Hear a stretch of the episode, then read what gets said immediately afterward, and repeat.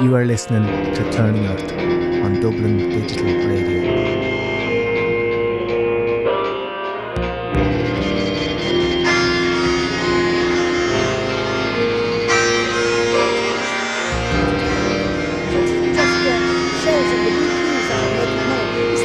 of these wind farms, right?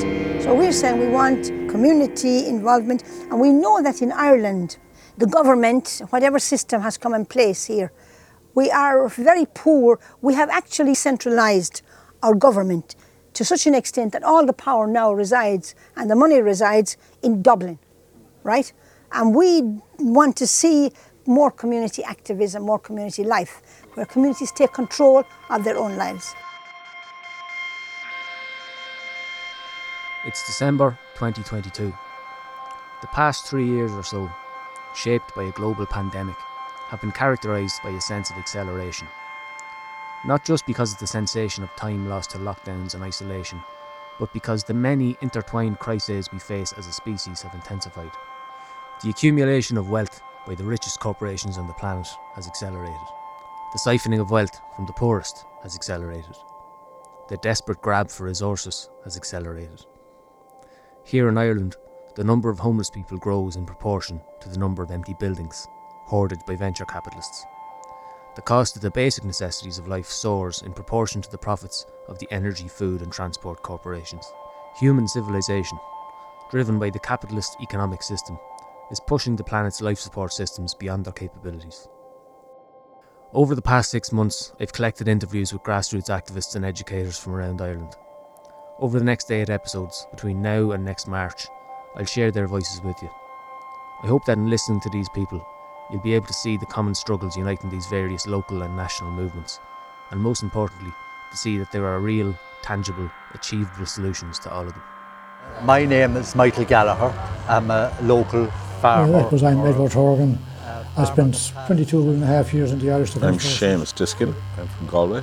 I My name is James Martin, 42 years old. I'm, I'm a teacher, but I'm So also yeah, a my part-time name's farmer. Annie Trainer and I live in Galway. Owen I'm originally O'Callaghan, and I'm an activist with People for Profit and a, a My name is as well. Lucky Khambule. I am co-founder of this group called the Movement of Asylum Seekers. So I'm Enda. I'm with the Dublin 3 branch of CATU, the Community Action Well, I'm Plans Union. Fidelma O'Kane and I'm from Save Our Sperrins Group. Hi, Raymond Gamble out of been you know, going Pennsylvania. People want to call us activists. I am not an activist. I'm an educator. I'm here telling you what the industry has done to me, my town, and my friends and other workers that have died. During the summer, I travelled to Macroom in County Cork to meet Ted Cook. He took me for a walk through the Gearagh, a national park and special area conservation near the townland of Toons Bridge. Yeah, it's a big edible plant. Looks like hemlock, but it's not hemlock. You would never touch hemlock. A lot of hemlock here. Are you familiar with hemlock? No.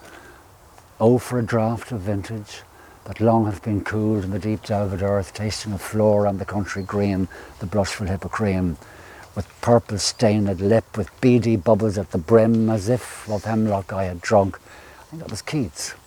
But it was about uh, the right dose of hemlock you trip, but it's getting the right dose. Yeah. I mean, I think, was it not Socrates was forced to drink hemlock? Ah, okay, yeah. yeah. That's hemlock. That'd be hemlock. This stuff there. here? Careful not to touch it, yeah. Parsley It- looking stuff. Yeah, it's parsley looking, same family, correct. I don't know why that's in that because it should be at its uh, optimum at the moment. Maybe We walked through the Gearagh for around four hours. I'll share some of what I learned from him here. six miles from my townland back upriver of the Lee. We're in the Lee River in a special area of conservation, nature reserve, natural heritage area, and special protection area for rare birds. A place called the Gearagh. It's just a mile and a half out from Macroom town in northwest Cork. So it's really a vast wetland of about 800 acres. In the 1950s, as part of a hydroelectric scheme, the ESB clear-felled an ancient oak and yew forest, one of the last in Western Europe, leaving many thousands of stumps behind, holding the wetland together. They built two dams then, which flooded the area completely, displacing many animals, human and non-human alike. It's a really very special place, and I'm honoured to introduce you to this place. rare in Europe. This is the only of its type of forest west of Czechoslovakia.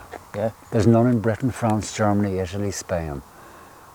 Now, what is thrilling, and I hope that you can convey this, I've been watching this for 40 years, since before it was designated by Charlie Haughey in September 87. I've been watching it very carefully. Look at these old ancient mud banks, uh, because the ESB have begun to open the dam more. There's less inundation. The willow, oak, and alder, the yew never came back, the salmon never came back, but all of the other species recorded in 1954 by Helen O'Reilly, the botanist, every other insect, lichen, moss, look, that's pure woodland coming down the river, Mm. self repair.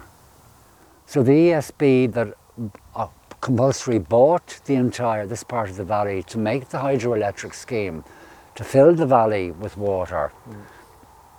They never took out the, the deep rooting s- stumps of oak. They're holding the islands together while a new generation of trees is, is coming forward. They were not there four years ago. And you can even pick out the rusty willows. See, the, the, that's all rust willow. So that the place is very, very much alive. It's a very unique type of a, of a system. It is described as imperfectly understood, which is great, isn't it? I love that. I wish there was more things that we realised that we really don't understand. That outlook that Ted wishes for is one that I've encountered in some of the people I met this year. A humble, curious attitude towards the world and the immediate environment. An understanding that we still have a lot to learn. One of those people is Fergal Anderson, a fruit and veg farmer from County Galway, and one of the founders of Bio, who you'll hear more about in later episodes. Fergal took me on a tour of the farm, and we had a long discussion about empowerment, autonomy, and food sovereignty, which you'll hear throughout the series. Okay, my name is Fergal Anderson. I'm here. This is Leaf and Root Farm. So this was a, a hay meadow, I suppose, about 10 years ago. It was just an open meadow, and um, we moved back into it to try and sort of set up a, a fru- fruit and vegetables for local production is what we were looking at. Local local supply, supplying local markets, I suppose, what we, we thought when we moved back, and that's what we've done. Um, and, and now we've, we have a, a farm which supplies direct into restaurants, mainly restaurants in Galway. Uh, we've done different things over the years. We had a community-supported agriculture project. We've sold in local markets, and we might go back to doing some of those things. We kind of sell it where it's easiest and where we can get a good price. And our focus has always been trying to make a livelihood for ourselves, so like making a living from the land, from producing whatever we can to, to sell into the local markets. What mo- motivated you to, to start to see from a farming background? Not from a farming background, no. I did a master's back in 2005, 2006 in Galway in public advocacy and activism. It was the first year of that master's. And at the end of it, we had to do some work experience. And myself and my friend of mine, we, we saw this, there was a big meeting, the, G, the G8 meeting in, in Rostock in Germany. And so we looked at the organizations that were kind of mobilizing for it, and we volunteered with one of those organizations. And that organization was called La Via Campesina. So it was a farming organization, which we didn't know much about uh, at the time. But we went over there to this huge mobilization, one of the last big summit mobilizations against the G8, and it was in northern Germany. Uh, and they had thousands of people staying in these camps, you know, and like uh, the, the farmers had come from all over the world, and, and we just found them really down to earth, really driven, and they had a kind of clear alternative, which was something I always kind of found a bit lacking when we were talking about like you know political and social change. That we, we people weren't sure what we really wanted, but they were sure what they wanted. They, they were talking about this thing called food sovereignty. They were talking about you know social justice and agricultural reform, and and I began for me it, it- a lot of things clicked together there, and I think I began to see okay, look, the, a lot of ans- answers to a lot of the problems, that, the interconnected problems that were that we could see happening, you know, even 15 or 20 years ago, which were the climate change or, you know, unsustainable sort of neoliberal growth models and extraction and the concentration of wealth. They were kind of they had they had a kind of very grassroots response to that, which was based in this kind of, you know, more autonomy, uh, land-based, uh, and in the democratization of the food and agricultural systems, which for me are the most important kind of systems that human beings organize. We don't realize how, how fundamental they are because it's so abundant in our society, you know, our access to food, but actually it's it's the most important thing in our, in our whole political and economic uh, structures. You know, food is, is, is, is absolutely fundamental. food, shelter, community, basic things, health. And I, I suppose, and we, what they were talking about was, was how much our food system had become and has become controlled by uh, corporations and large capital and private interests rather than public interests or community or, or you know or, or people. So they're talking about democratization and they're talking about a reform and a change to that. And, and, and, I suppose it was I found that very inspiring. And I ended up actually working with them for a couple of years in, in Brussels. So like they, the, a job became, became available in their mm. Brussels office and I worked over there for a few years. But we always had this I always had this idea of coming back here. And I suppose that, that became more concrete as the years went by and uh, as you know I was visiting a lot of farms uh, through my work mm. and seeing a lot of alternatives in practice. And I said to myself, well, this is not impossible. This is actually something that I could do as well. Yeah, yeah. And in some ways, you know, it's a very tangible thing because, you know, you can spend an awful lot of time answering emails and uh, on Zoom meetings and Skype, Skype calls back then.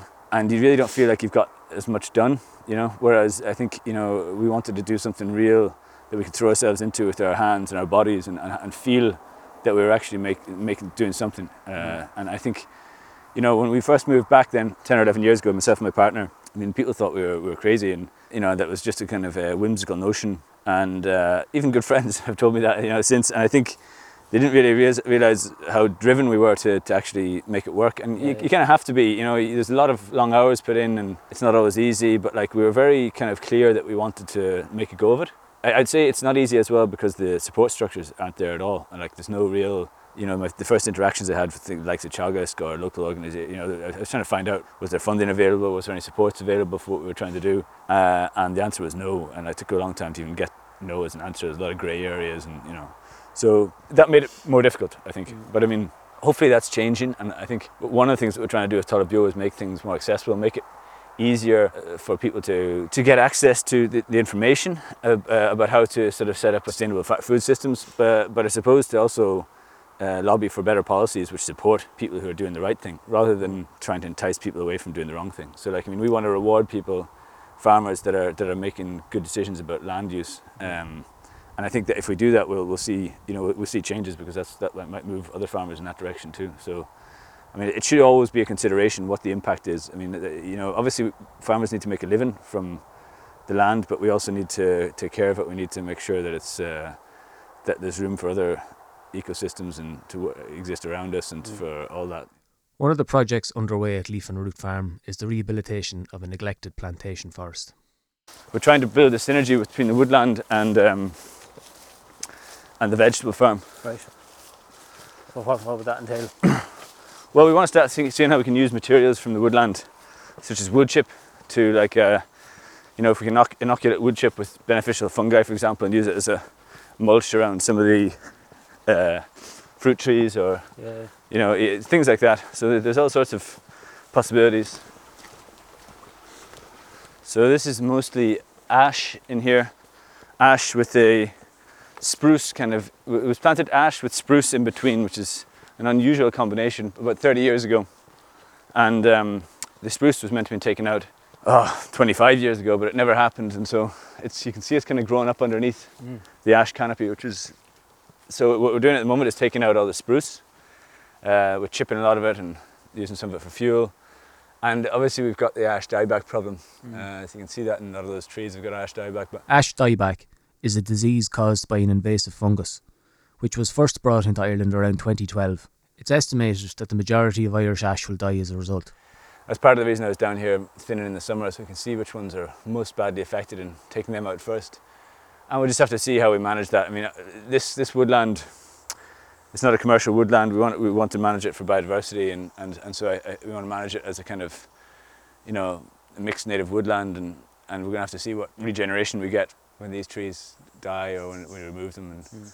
So it's just, a, you know, it's, it's, a, it's a lot of work, uh, but like I said, there's, there's potential here for kind of integrating some production in here maybe, or it could be animals in the long term or medium term with, with you know some agroforestry.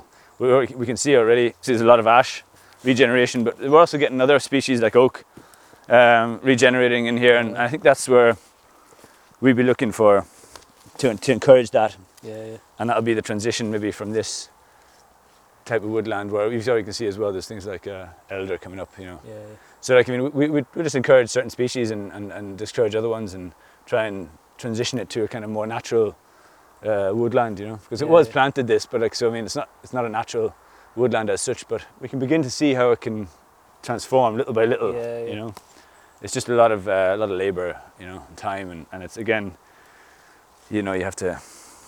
I mean, there's lots of things I'd like to do which don't necessarily earn me any money, so Yeah, yeah.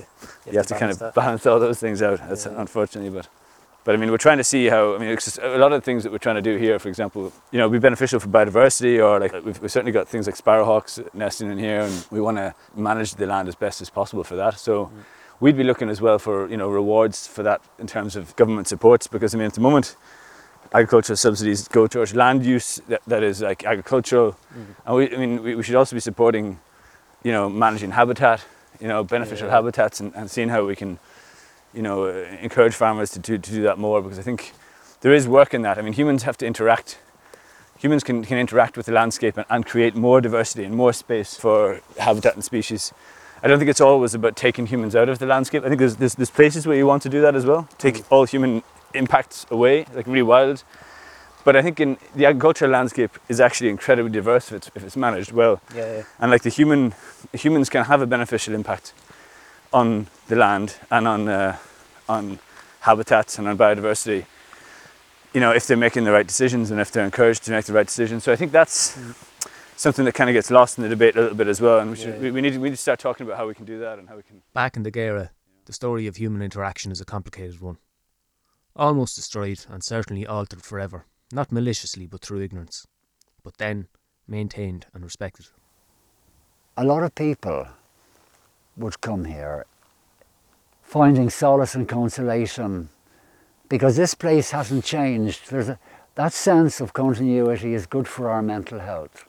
This place is not man made.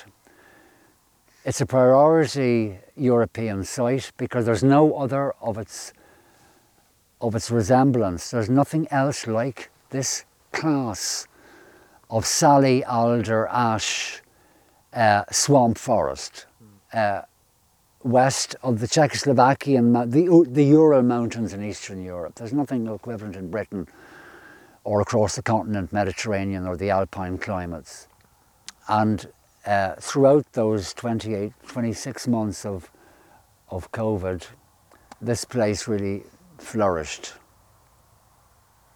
It's been flourishing really since it was backfilled with water under the hydroelectric sc- scheme of 1954. Uh, now, a Helen O'Reilly, a botanist, came down during the clear fell. You can see the thousands of stumps of oak and yew. This was also a yew forest, we keep in mind. On the higher islands within the Gearagh, uh, yew would like the limestone. So those old, the stu- what we see sticking up out of the water there, th- they're old stumps from the from the forest, from the gla- post-glacial forest, the ancient forest. Yeah.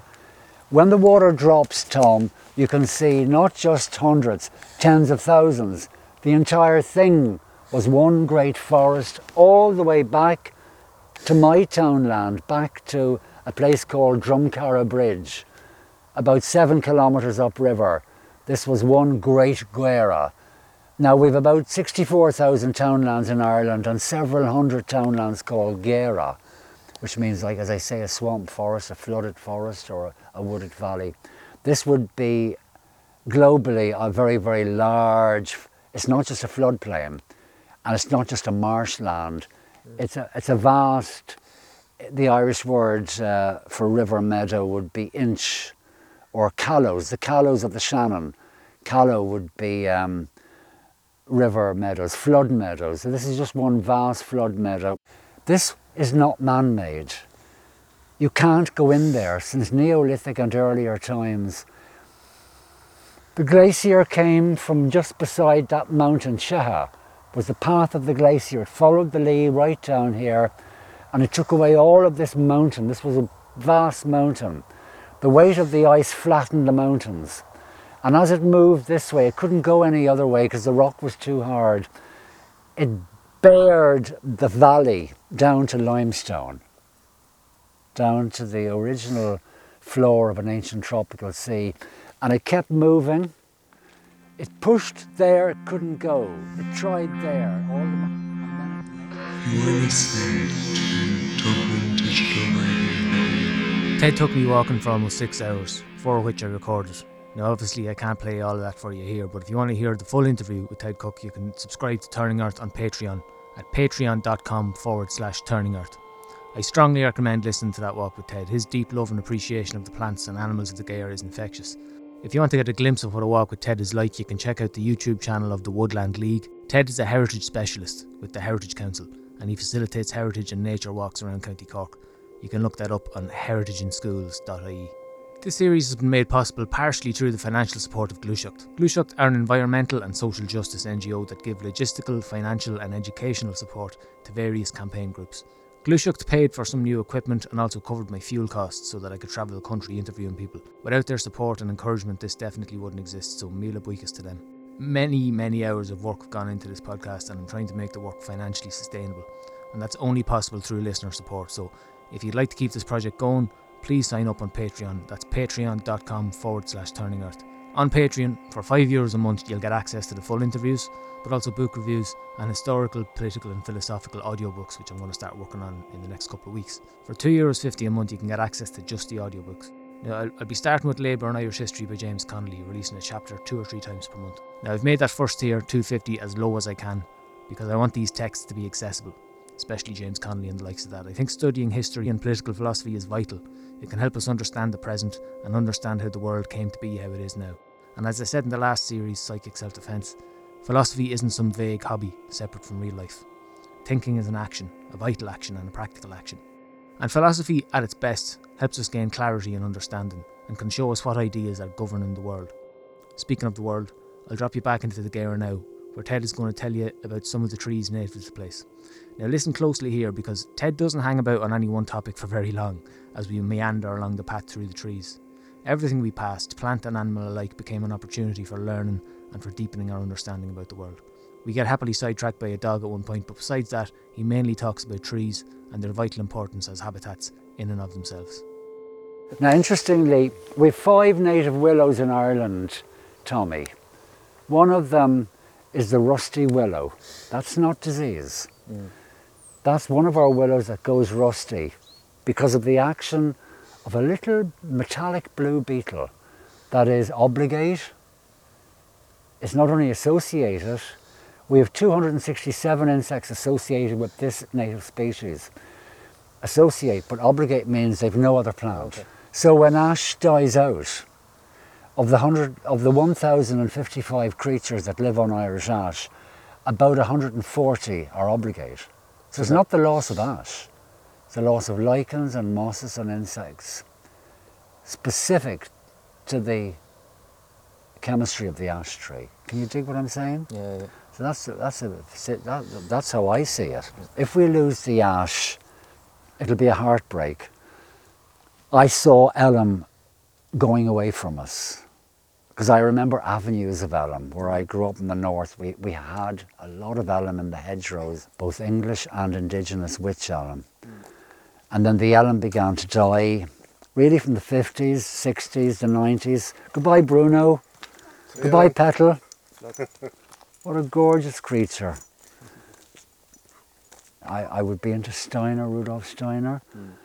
I was associated with helping in, in, in the preparation of Ireland's first Steiner school in Holywood, County Down in 74. Steiner tells us that to get through the period ahead, he describes this period of unrest. He says, to get through, we must cultivate an ability to see the spirit in everything in the plant, in the dog, in the human, in the insect. Just go behind the material and see the ultimate cosmic and divine pulse of life. I, I see it so easily in dogs. Now, this is the alder. The alder is an important tree. It fixes nitrogen. It's not a clover. It's not of the family of legume, but it, on its roots it has the equivalent of rhizobia or frankia. Frankia it's called. This tree can live underwater. It extracts nitrogen from the atmosphere and feeds itself and feeds the plants around it. The alder supports 79 insects, many of them obligate. It's a deciduous tree. We have 27 trees in Ireland. Five of them are evergreen. Ivy I adore. Tom, before you start thinking health and safety and choking, ivy does not choke a tree. Ivy has to be managed on the public pathway, but ivy, in fact, is a major ecological plant.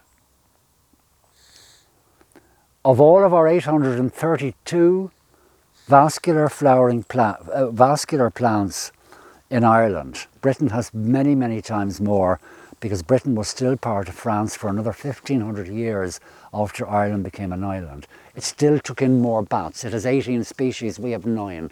It took in so much more mulberry, hornbeam, beech, small leaved lime. We've none of these things. There are botany, dog's mercury, uh, oxlip. None of these were seen, uh, ever seen. They never made it here. But ivy, in, in the migration up after the Ice Age, up the land bridges of Spain and Italy and up up through Croatia, the third land bridge that brought the forest up into northern Europe.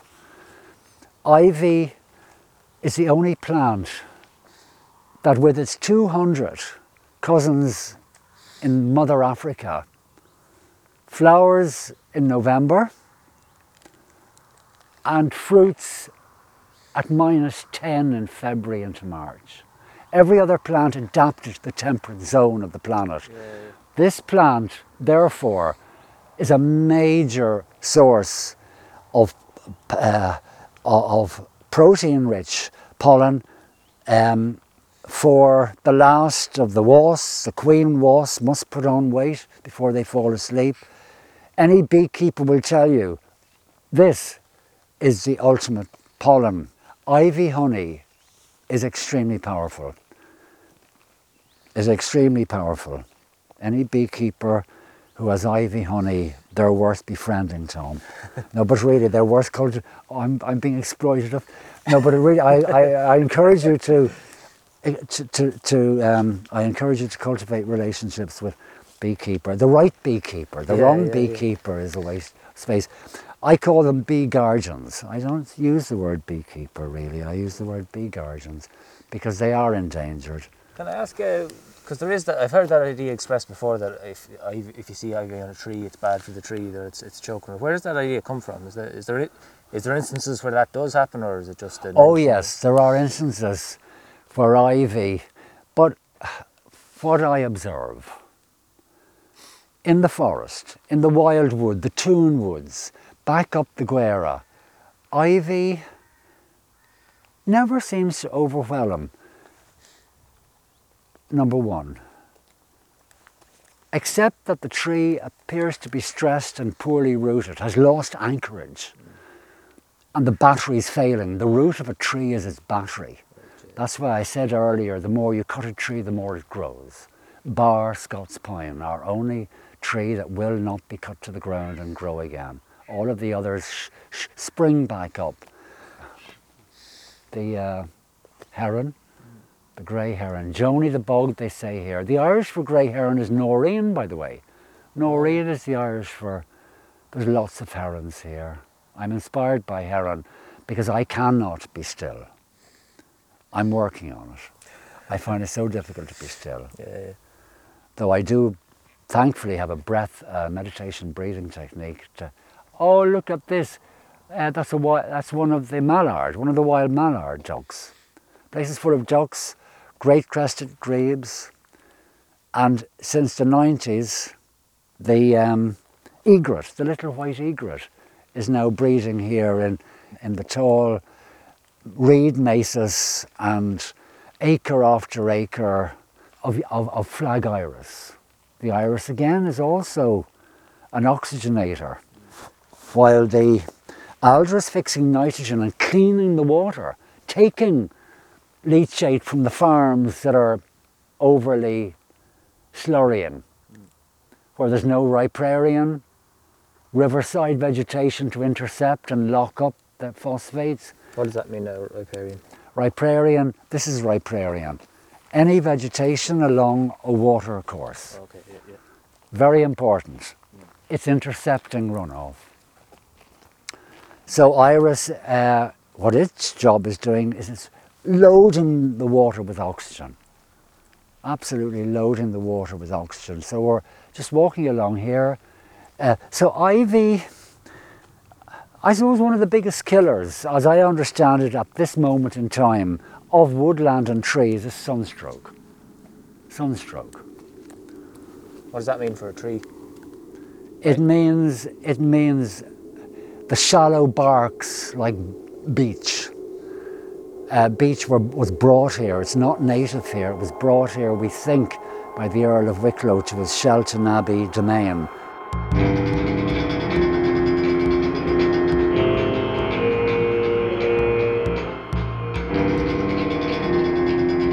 If you're listening to this podcast as it goes out on DDR, then today is the 7th of December 2022. Yesterday, the 6th, was the 100 year anniversary of the foundation of the Irish Free State.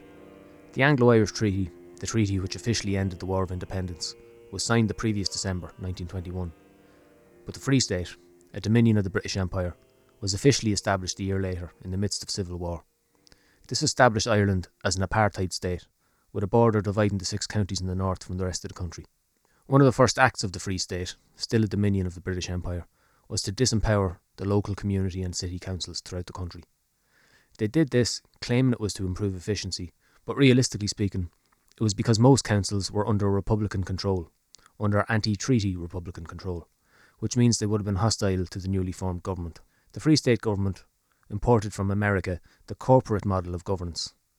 Councils would still be elected by the local population, but all executive power would be vested in the city or county manager, effectively the CEO of the council, who was hired, not elected but hired, by the Minister for Local Government.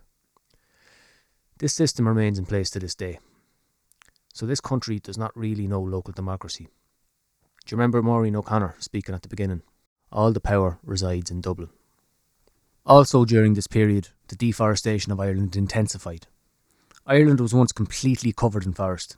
Deforestation began with the early settlers, but didn't really begin at a serious scale until the late Middle Ages under British rule. Unfortunately, the economic system based on the exploitation of nature was in full swing by the time the country gained some level of independence. And today, well, despite small pockets of vitality like the Gearagh, it is still the norm. I'll send you back to Ted now. He told me about how deforestation was carried out under British rule, which you'll hear more about in the next episode. But for now, he takes up the story around the time of the formation of the Free State. He explains how, in order to placate the anti treaty Republicans and their supporters, the best land, including forested land, was carved up amongst farmers.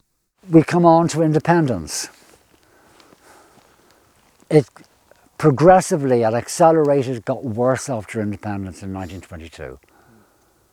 It got worse because now the Land Commission was given compulsory purchase powers under the 1923 Land Act. And under that Land Act, the Land Commission was allowed, good day folks. Under that, the Land Commission was allowed compulsorily acquire the estates. And Parnell had started the project in 1880, the Land Acts, break up the estates and give the Catholics ownership of their little farms.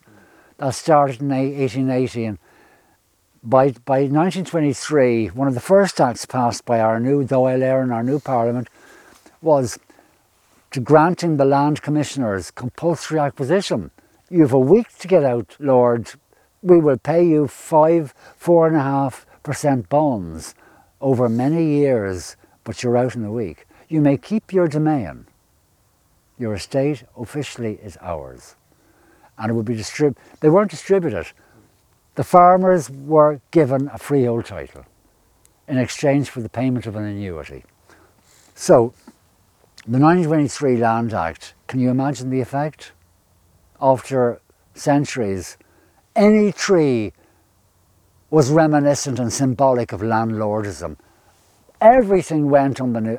When the estates were handed over, we, Clearfeld, ripped out hundreds, probably, oh yes, tens of thousands of miles of hedgerow. The landlord and his agent was no longer there. We were given, we weren't swaddled. Do you know the way swaddling happens? At birth, you're hmm. swaddled Yeah. and slowly released. Yeah. And outraged and plundered people were given the freehold overnight. They didn't know what to do with it. The first things to go were the, the beautiful timbers that the landlords, their agents, and others had planted in the estates. They're all gone. Killarney National Park, after it was given as a gift to the state, how was it dealt with? It was given to the Forestry Commission. The Forestry Commission passed it on to whom? You know, got their hands on it. So there's large areas of Killarney National Park are destroyed from forestry, but then the Wildlife Service clawed it back. So we've a lot of that going on. Uh, a lot of estates were granted as gifts and the Land Commission was appointed, or the Land Commission simply compulsorily acquired, and in that case, where it was gifted, the Land Commission was the recipient or grantee.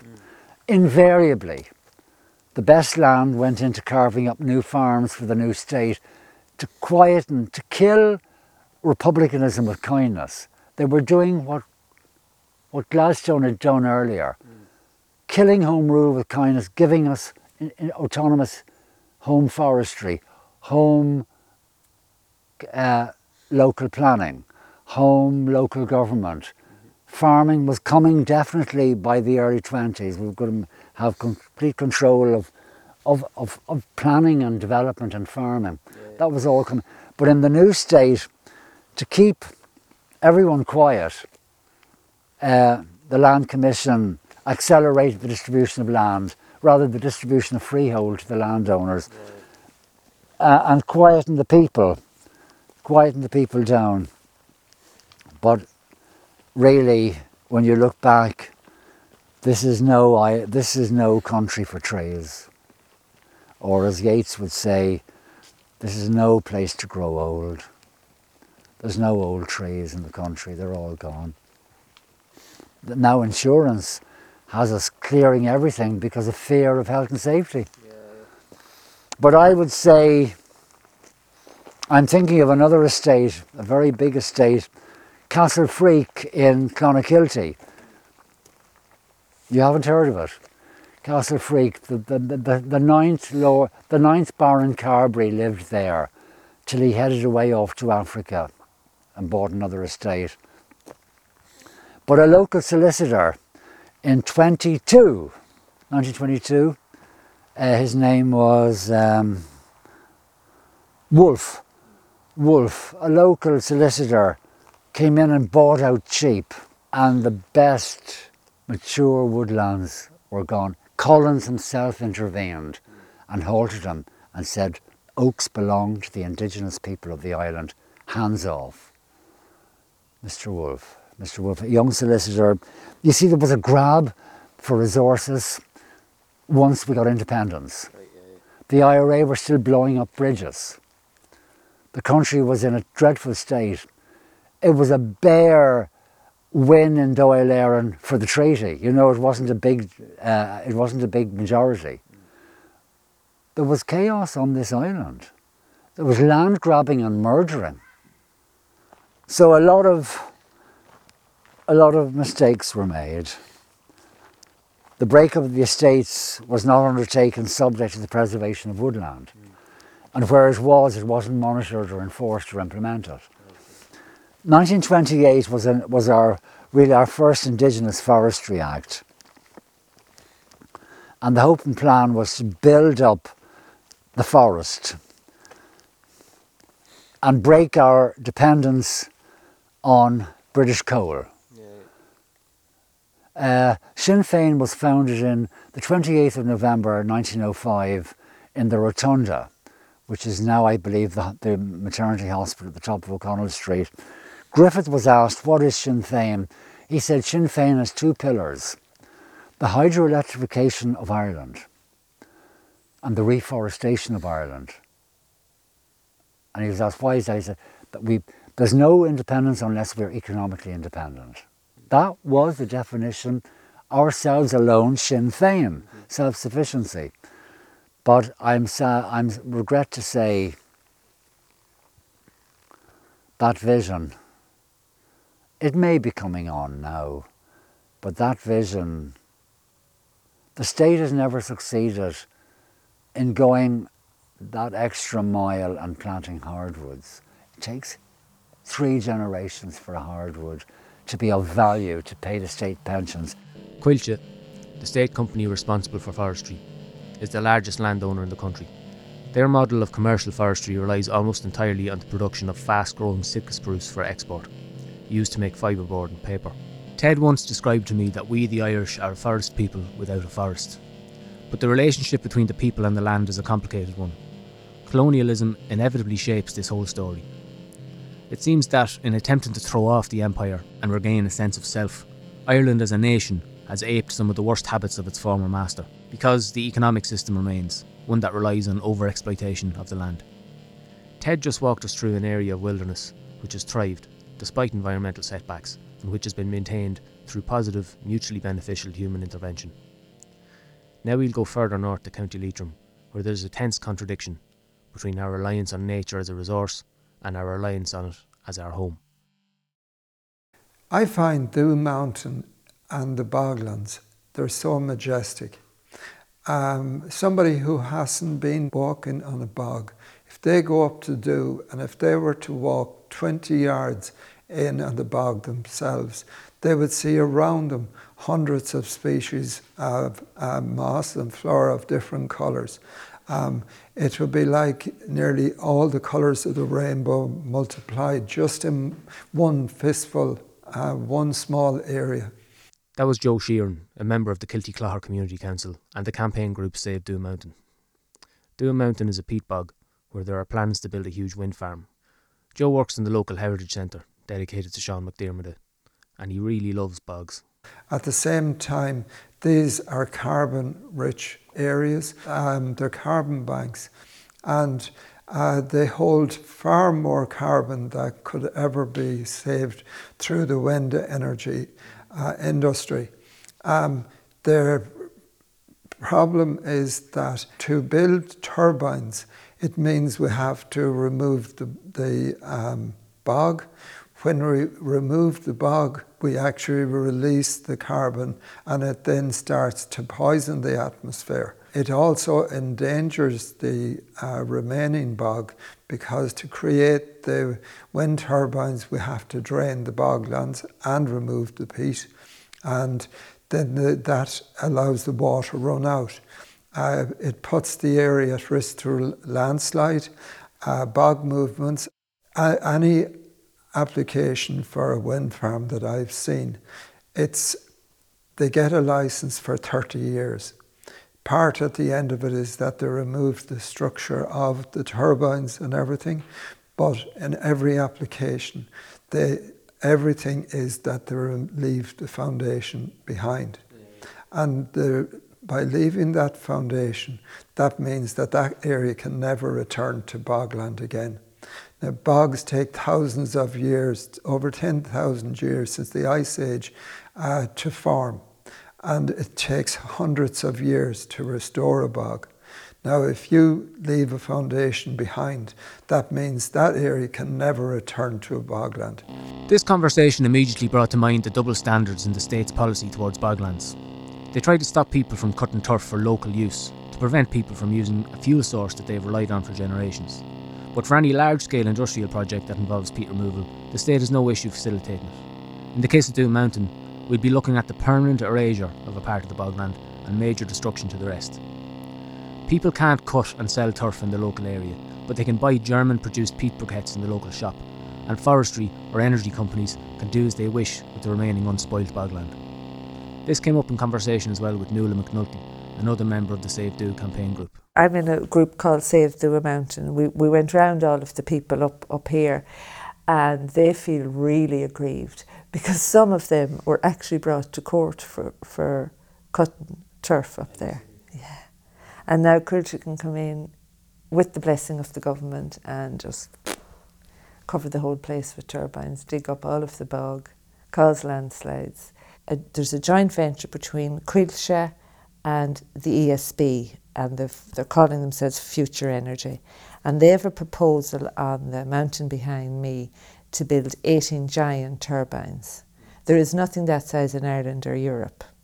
Now we're talking again, we're talking about bogland on shale rock. It is inevitable that there will be landslides on that. So, Coillte owns some of the land, and some of it is in private ownership. The majority of it is Coillte owned. And I suppose to add insult to injury, Coillte have planted a lot of that land with monoculture forestry, which is the other bane of our lives in, in North Leitrim and wrecking the biodiversity and wrecking the water quality. So they've planted this land, bearing in mind that Coillte is semi-state, so we own it. So it's our, our money, our taxpayers' money have gone into it. So they are plastering Leitrim in monoculture forestry, driving out the biodiversity, polluting the streams. There's a lot coming up here. Anti wind farm groups are often accused of being NIMBYists, NIMBY, not in my backyard, or of being anti progress, of holding back the transition to renewables. But the more you look into this particular wind farm project, the less sense it makes. Of course, it's not just about wind energy, or forestry, or even fracking. Ultimately, it comes down to who controls access to the land and in whose interests it's being worked. Democratic control is very limited as it currently exists. Citizens are concerned primarily with protection of place, but on top of that fundamental survival position, there's the more complicated issue of who the land is being used for. We see that profit is the primary motivating factor in all of these projects. Why that's a massive problem will, I hope, be clear to you over the course of this series. The government's policy on boglands, if you judge by their actions, is difficult to grasp in its inconsistency. They say all the right words that bogs need to be protected when it comes to passing laws that govern the actions of citizens. But when there's a profit to be made, not even areas set aside as protected are safe. Doon Mountain is a national heritage area. It's under, it's overlooking uh, Melvin, which is a special area conservation. And a special area of conservation is that the water from the lake is extracted to feed the, as drinking water to the surrounding towns.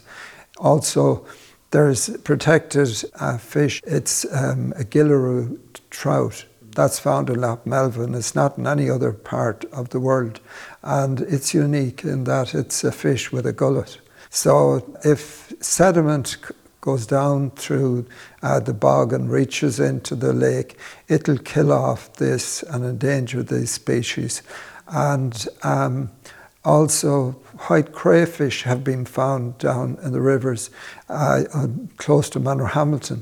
Uh, they're a very important species, and again, the same risk is posed to that species. The Mountain and the habitats where the boglands are and the forestry is habitats for hen harriers and buzzards and a large number of uh, protected species.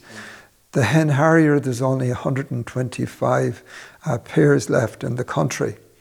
And there's a number up in Doon Mountain, and even um, the uh, companies employed to do the uh, to do bird watching counts uh, confirm that there are uh, nesting sites in that area.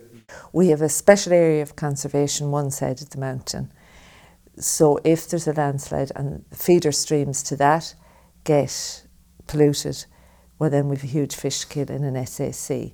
The, this side of the mountain, all of the feeder streams are going to Lough Gill, which is the source of human water, human water for human consumption. Um, so it's a, it's an absolute nightmare, and it, it's as if our government have just woken up and there's a race for renewables. And I'm always a little bit wary of the relationship with big business and with government, because here we are, we have targets, uh, and it's it's let's get them done quick without really thinking it out. I mean, where's the community based element of any of this? Leitrim has four or five community energy groups, one of which I'm a, a member of, and we're looking at sort of community based solutions rather than having all of these things feisted upon us. What can we do as a community? But, you know, Coillte don't want to know, ESB don't want to know. And not only do you have the wind farm up there, you have everything that goes with the wind farm. So you have battery storage. So you're looking at mining for cobalt, lithium. So you're going to be polluting land in developing countries. All of this has to be connected to the grid. So you're looking at copper, more mining. So there, as far as I know, or I can't see, or I haven't found any proper study on all of this. Does it actually even out at the end? Yeah, I, I can't see with with uh, okay, it, there's a payoff for some people, and what really guides me too is there's this community scheme where renewable energy companies pay money to community groups, but these companies are so heavily grant aided. It's actually our own money that's coming back, and it's a bit of a payoff. It's a bit of a bribe. What Nuala is hinting at there is a strategy commonly used by extractive companies when they first come into an area. You'll hear about this in relation to other projects that are covered in the upcoming episodes. These companies do their homework on the area and the people. They send in PR firms first to get to know local leaders and local groups. They sponsor local GAA teams or community events. And as Nuala pointed out, they are embedded in a complex network of extractive projects covering the whole world. Even renewable energy relies on colonial extractive projects, which have their own terrible social and environmental costs. They're not the silver bullet solution they are sold as, unfortunately. The companies behind these projects are always far better resourced than the local population, so anyone attempting to balance the picture for people has a serious fight in their hands.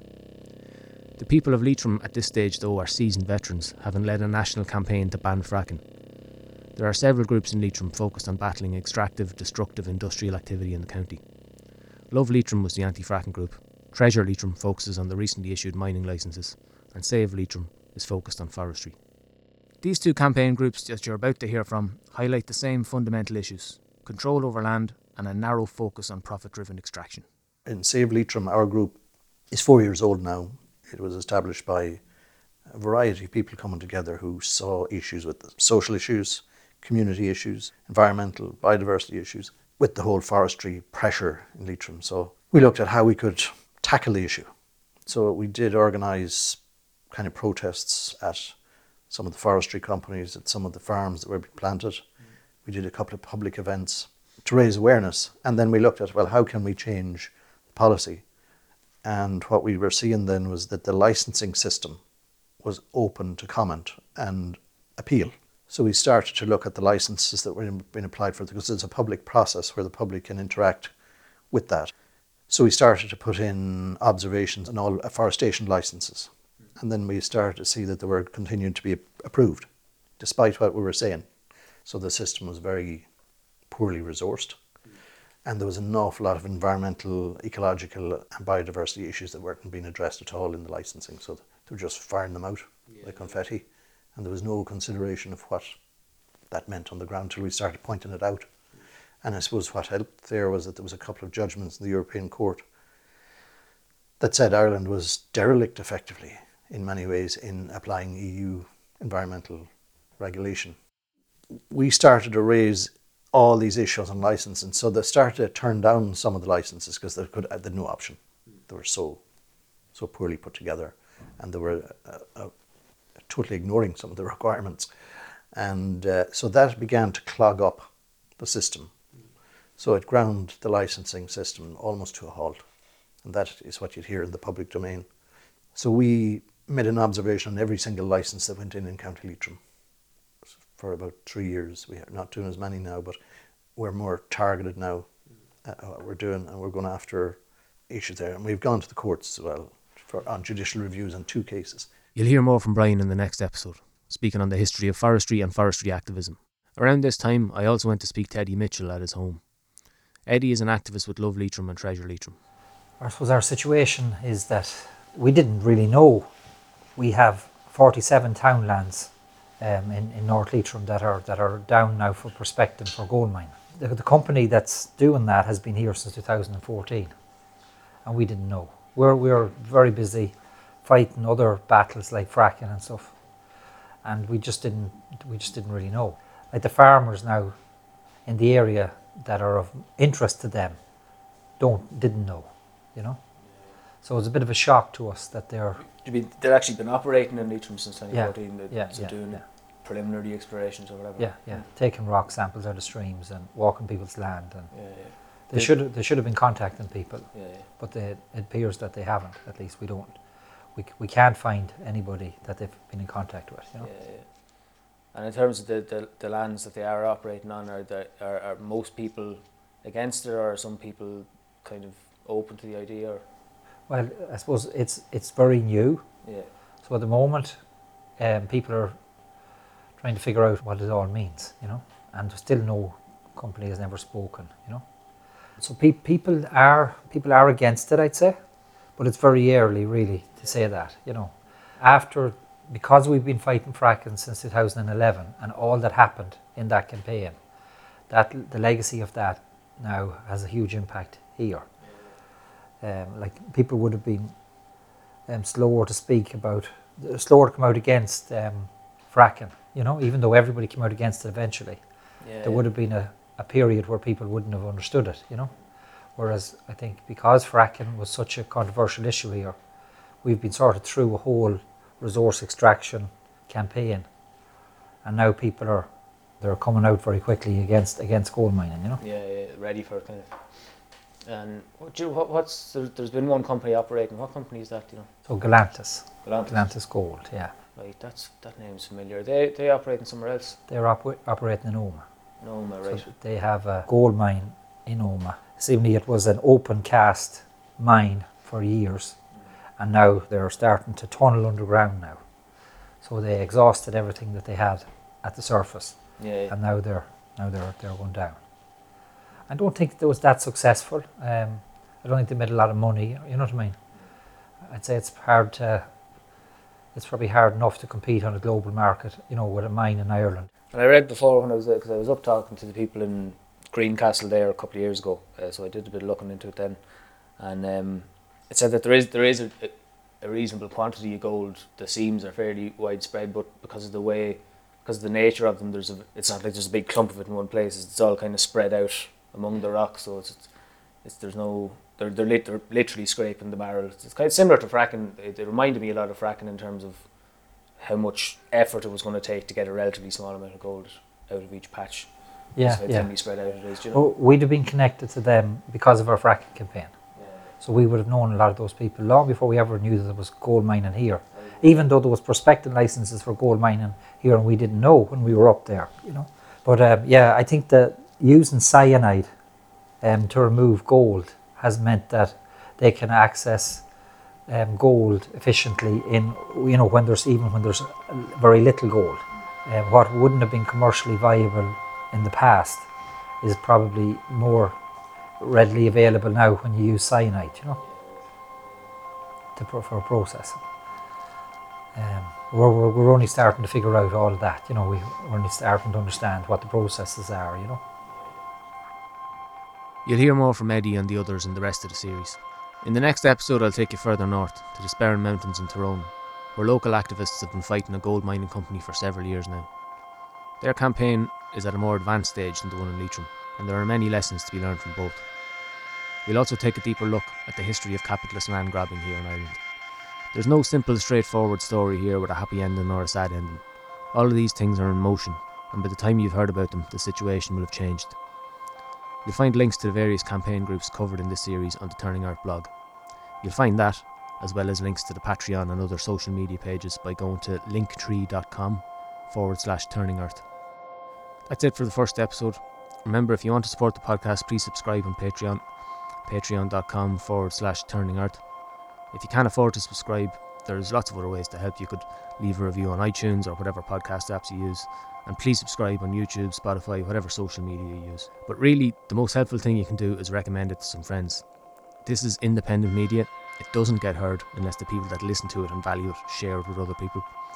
Um, I recently spent 20 quid on an Instagram ad. I might as well have rolled it up and smoked it. I don't think I did that. Uh, and most importantly, if these things matter to you, talk to your friends and family about it. What I'd love is if people who don't already agree with this perspective or that are skeptical about climate or environmental issues have a listen to these podcasts. So if you know anyone like that, please share this with them. Lastly, if you want to ask any questions or if you think I got something wrong, please email me at turningearthradio at gmail.com. Stick with us here on DDR. Open Electrics is up next. Slán go fóill.